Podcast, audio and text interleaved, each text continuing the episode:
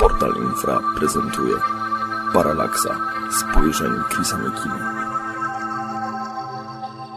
Witam wszystkich w zmartwychwstałej paralaksie, mówi Chris Mikina. Właśnie minęła kolejna rocznica wydarzeń 11 września 2001 roku. Niewątpliwie zmieniły one świat i to wcale nie na lepsze. Nasze życie prywatne nagle przestało być prywatne. Rozmaite agencje słuchają i nagrywają naszych rozmów telefonicznych. Możni tego świata ze swoimi niezliczonymi organizacjami trącają się niemalże w każdy aspekt naszego życia, które każdego dnia staje się przez to coraz bardziej ograniczone, a nawet jak chcą niektórzy zniewolone. Na temat ataku na World Trade Center w Nowym Jorku wylano już ocean tuszu, próbując odpowiedzieć na proste pytanie. Co naprawdę wydarzyło się tamtego dnia 12 lat temu? Kto naprawdę jest za to odpowiedzialny? Odpowiedzialny i wreszcie kto czerpie korzyści ze zmian, radykalnych zmian, jakie zaszły w świecie po tym ataku. Wiele opinii na ten temat brzmi niezwykle radykalnie, zwłaszcza, że na ich potwierdzenie wciąż brakuje zdecydowanych i bezpośrednich dowodów. Na ich tle jednak informacje i argumenty, jakie przedstawia Kevin Ryan, autor książki pod tytułem Another 19, inna dziewiętnastka, brzmią niezwykle logicznie, zwłaszcza w świetle konkretnych materiałów, jakimi dysponuje Ryan, wskazując, że to, co wydarzyło się 11 września 2001 roku na Manhattanie, różni się bardzo od oficjalnej wersji wydarzeń. Kevin Ryan był kierownikiem laboratorium chemicznego w firmie Underwriters Laboratory, która zajmuje się przeprowadzaniem ekspertyz wytrzymałościowych na materiałach budowlanych użytych do tworzenia struktur takich jak drapacze chmur.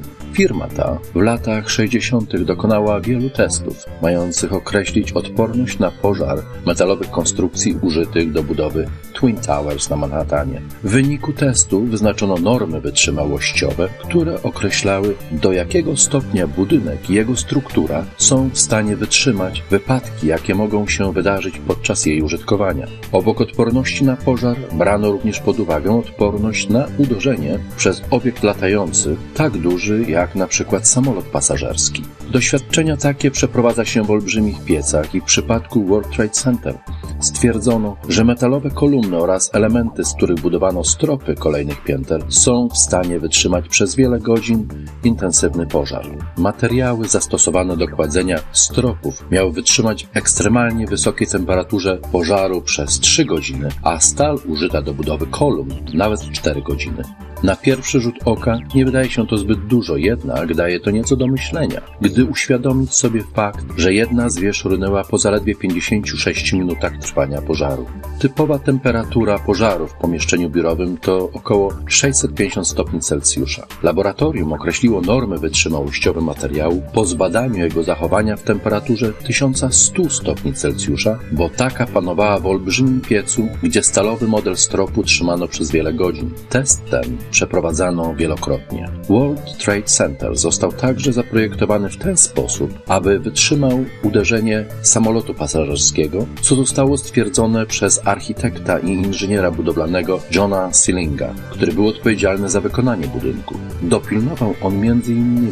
tego, że wszystkie metalowe komponenty użyte do budowy World Trade Center posiadały odpowiedni certyfikat potwierdzający ich wytrzymałość na ogień i wysoką temperaturę. 11 września 2001 roku wszystkie te certyfikaty i badania w sposób zaskakujący nie znalazły swojego potwierdzenia. Zaskakujący, bo benzyna lotnicza płonie w temperaturze niższej niż wyposażenie biur, jest to około 500-600 stopni Celsjusza. Także badający przebieg wypadków National Institute of Standard and Technology zgodził się oficjalnie, że benzyna ta wypaliła się kompletnie w ciągu kilku minut od uderzenia samolotu w budynek. Tak więc benzyna lotnicza była odpowiedzialna jedynie za początkową eksplozję. Wobec tego pożar budynku musiał być podtrzymywany przez wyposażenie biur i ostatecznie doprowadził on do stopienia się konstrukcji. Kiedy zorientowano się, że takie oświadczenie poddaje wątpliwość oficjalną teorię na temat upadku wież, NIST poprawił wszystko ten zapis w raporcie i słowo stopienia zastąpił słowem zmiękczenie. Ale to nie był koniec poprawek. Siedem miesięcy później słowo zmiękczenie zastąpiono słowem osłabienie. Kevin Ryan dotarł do tej dokumentacji i jako jeden z wysoko postawionych menedżerów UL rozpoczął w 2003 roku zadawać niewygodne pytania, zwłaszcza gdy stało się jasne, że atak, jaki miał miejsce na Manhattanie, stał się przyczyną gigantycznej wojny, której USA odgrywało pierwszorzędne drugorzędną rolę. Ryan chciał uzyskać odpowiedź od zarządu swojej firmy, w jaki sposób zbadane przez nią materiały budowlane nie spełniły swojej roli. Nikt jednak nie potrafił tego wyjaśnić, jak mogło dojść do takiego spektakularnego zniszczenia wieżowców i jak połączyć to z oficjalną wersją wydarzeń potwierdzoną m.in. przez National Institute of Standard and Technology. Raport Instytutu ignorował zupełnie testy, jakie przeprowadzono w Underwriter Laboratory, nie wykorzystał ich we własnym śledztwie, mimo że wyniki tych doświadczeń wskazywały, że stropy World Trade Center nie powinny puścić w sytuacji, do jakiej doszło 11 września 2001 roku. Temperatura, jakiej wówczas poddana była konstrukcja wieżowców, oceniona została na poniżej 260 stopni Celsjusza. Ryan napisał wówczas do rządu, informując o swoich wątpliwościach, co skończyło się wyrzuceniem go z pracy z UA. Ryan jednak nie rezygnuje i do dziś walczy o swoje. Samego siebie uważa za patriotę, którego obowiązkiem jest ratować swój kraj przed ruiną finansową i moralną, w jaką popadł w wyniku tzw. Tak wojny z terroryzmem. Chce on nie tylko prawdy w sensie akademickim, ale także personalnym jego celem, a także życiową misją jest znalezienie konkretnych ludzi, jacy stali za wypadkami 9-11. Oficjalnym powodem wrzucenia Ryana z pracy było wystawienie na szwank interesów klienta i partnera, którym w tym przypadku był NIST czyli National Institute of Standard and Technology. Ryan dotarł także do ludzi, którzy opracowali sfałszowaną później ekspertyzę NIST. Ludzie ci nieoficjalnie przyznali, że firma wywarła na nich olbrzymią presję, aby poparli oni polityczne wyjaśnienie ataku na World Trade Center. Takie działanie naukowców zatrudnianych w instytucjach państwowych nie jest niczym nowym. Wyniki pracy zatrudnionych w państwowych uniwersytetach naukowców często są fałszowane, bo mają służyć określonym celom politycznym. Tak było, żeby nie szukać dowodów zbyt daleko, choćby ze słynnym globalnym ociepleniem. Nie znaczy to oczywiście, że wśród naukowców nie ma ludzi uczciwych. Być może jednak brakuje im odwagi, aby powiedzieć prawdę, ryzykując tym samym utratę swojego miejsca pracy. Wnioski w raporcie opracowanym przez NIST zostały napisane przez innych ludzi niż ci, którzy przeprowadzili testy po zniszczeniu budynków, co dodatkowo skomplikowało sytuację. W swojej książce Ryan rozważa także rolę, jaką odegrały w tych wypadkach amerykańskie siły bezpieczeństwa, które, gdyby atak rzeczywiście został dokonany przez arabskich ekstremistów, powinny z łatwością do niego nie dopuścić. Nawet w przypadku porwania samolotów zareagować powinny siły obrony powietrznej kraju i wysłać w ich kierunku uzbrojone myśliwce, ale tak się nie stało. Wiele do życzenia zostawia także sposób, w jaki rozpadły się, jak domki z kar, trzy budynki World Trade Center. W sławnym reportażu z ataku na Twin Towers dziennikarz telewizji BBC stoi przed budynkiem numer 7 kompleksu World Trade Center, opowiadając o zniszczonych dwóch wieżach. Nagle coś siadło na łączach i kiedy obraz powrócił, okazało się, że z budynku numer 7 już nic nie zostało. Rozsypał się sam z siebie bez widocznego powodu. To efektowne rozsypywanie się potężnych budynków dla wielu znawców tematu przypomina planowe wyburzanie. Żaden z najlepszych inżynierów budowlanych nie jest w stanie do dziś wytłumaczyć, co sprawiło, że wieżowce rozpadły się w tak spektakularny sposób. Wielu ekspertów nie bierze jednak pod uwagę tego, że budynki mogły być podminowane. Trudno sobie inaczej wyobrazić tempo przyspieszenia, w jakim budynki zamieniły się w kupę gruzu. Setki śrub i mitów musiały puszczać jednocześnie w ciągu ułamków sekundy, aby mogły one runąć w taki idealny sposób. Na zdjęciach, jakie zostały robione podczas osuwania się wież, widać także coś, co przypomina wystrzały, czy raczej eksplozje, które pochodzą ze strefy poniżej tej, która lada moment ma się zapaść. Oprócz tego wielu świadków zeznało oficjalnie, że widziało błyski ognia i słyszało huk eksplozji, co dokłada się do wielu poszlak wskazujących na użycie materiałów wybuchowych do zburzenia World Trade Center, których w żaden sposób nie udałoby się wnieść porywaczom samolotów pasażerskich użytych do zainicjowania zniszczenia budynków. Ameryka jest jednak tak wstrząśnięta tym, co ogląda w swojej telewizji, że w tym zdumieniu nie reaguje i posłusznie kupuje oficjalną wersję wypadku. Choć może wygląda to tak, tylko z boku. Mieszkam w tym kraju już jakiś czas i wiem, że miliony Amerykanów ma inne zdanie.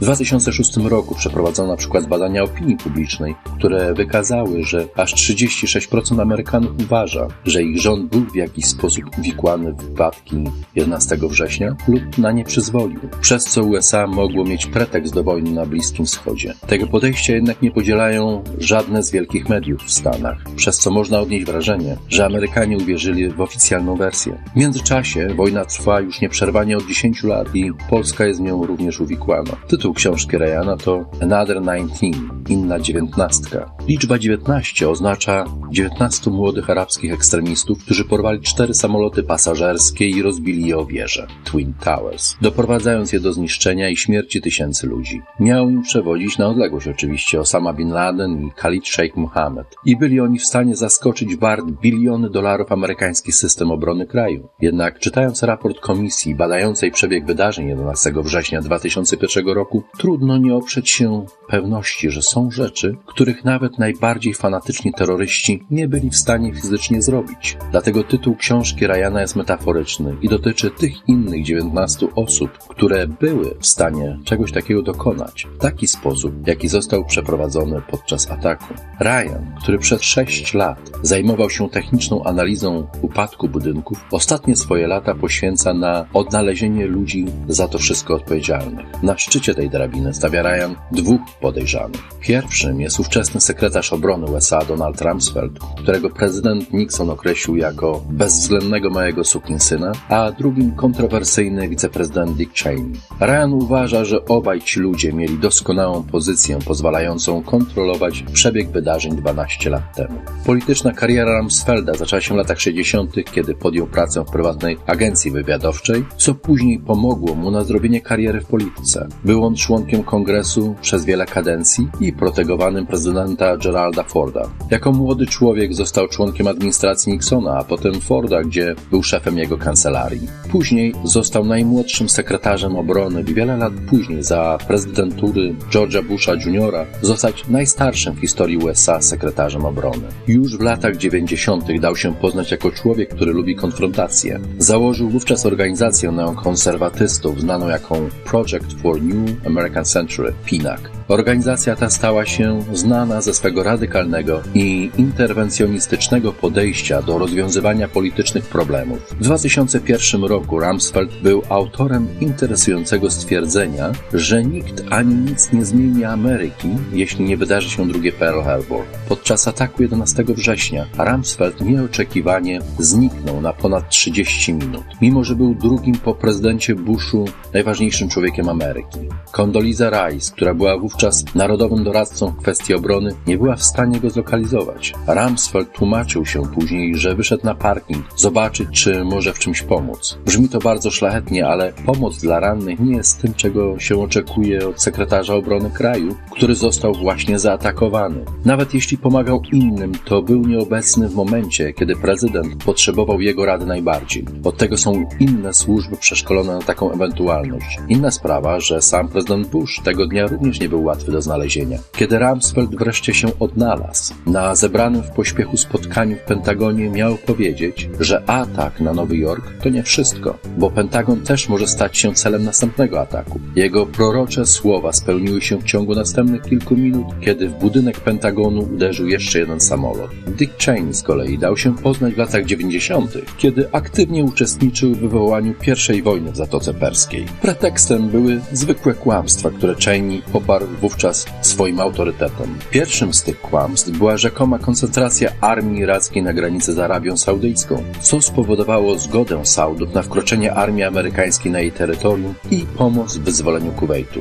Innym kłamstwem było rozprzestrzenianie wiadomości, że okrutni żołnierze iraccy po wkroczeniu do Kuwejtu wyjmowali z inkubatorów dzieci, które później umierały na posadzce szpitala. Podczas ataku na World Trade Center Cheney znajdował się w bunkrze, skąd kontrolowano przebieg wydarzeń. Kiedy specjalna komisja senacka rozpoczęła śledztwo w sprawie ataku 11 września, Dick Cheney sprawił, aby maksymalnie zmniejszyć fundusze, jakie komisja ta miała do swojej dyspozycji. Kwota, którą ostatecznie jej przyznano, była zaledwie jedną dziesiątą tego, co przyznano na przykład komisji, która badała seksualne kłamstwa Clintona. Były sekretarz do spraw transportu Norman Manetta, który przebywał w tym czasie z Cheneyem, miał słyszeć, że ówczesny wiceprezydent jest na bieżąco informowany o zbliżającym się do Waszyngtonu samolocie. Młody człowiek miał przekazywać Cheneyowi meldunek, że samolot jest w odległości 50 mil. Człowiek ten powrócił za chwilę, mówiąc, że samolot jest już 10 mil od celu, pytając także, czy wydane rozkazy nadal obowiązują.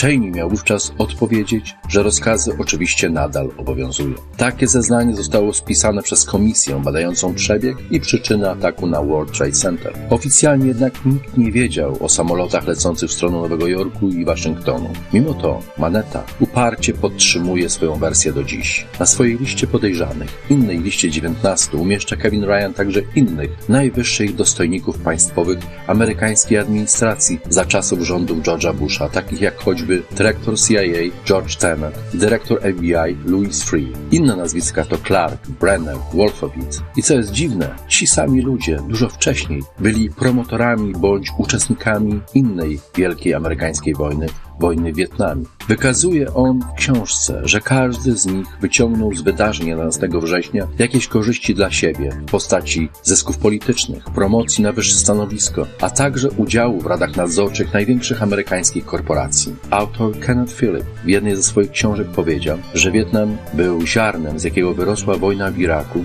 a ludzie, którzy uczestniczyli w tej wietnamskiej wojnie, chcieli znów poczuć się bohaterami, ale tym razem wojny zwycięskiej. Jak widać, zawsze znajdą się ludzie, dla których nie jest problemem, aby spokojnie patrzeć, jak płonie świat. Dziś, po 12 latach od zniszczenia Twin Towers, świat wydaje się jeszcze bardziej zmierzać w kierunku kolejnej totalnej wojny, której nikt nie jest w stanie pozostać obojętny. Takim zagrożeniem są działania rozmaitych agencji bezpieczeństwa, szpiegujących nie tylko Amerykanów, ale potencjalnie każdego obywatela naszej planety. Wykazały to choćby rewelacje Edwarda Snowdena, który w międzyczasie zniknął z pola widzenia niezwykle nieskutecznie, przy udziale mediów, które skrzętnie unikają wymieniania jego nazwiska. Jednocześnie dla ogromnej masy ludzi fakt szpiegowania ich prywatnego życia nie ma większego znaczenia i jest przyjmowany z niezwykłą obojętnością. Na naszych oczach rośnie także inne zagrożenie, tym razem ze strony dronów, za pomocą których nie tylko szpieguje się ludzi, ale także się ich zabija w krajach, z którymi oficjalnie nie prowadzi się wojny. W samym USA do patrolowania wewnętrznej strefy powietrznej wyznaczono już 30 tysięcy dronów. Wygląda na to, że uwadze Wielkiego Brata nie ujdzie nawet wyrzucony nielegalnie niedopałek papierosa. Jak długo w takich warunkach będziemy mieli dosyć odwagi, aby pytać o fakty i żądać, aby z dokonania ich rozliczyli się wszyscy za nie odpowiedzialni? To wszystko w dzisiejszej Paralaksie. Dziękuję im za produkcję i Radiu Paranormalium za emisję. Mówił Chris McKinna. Do usłyszenia. Cześć.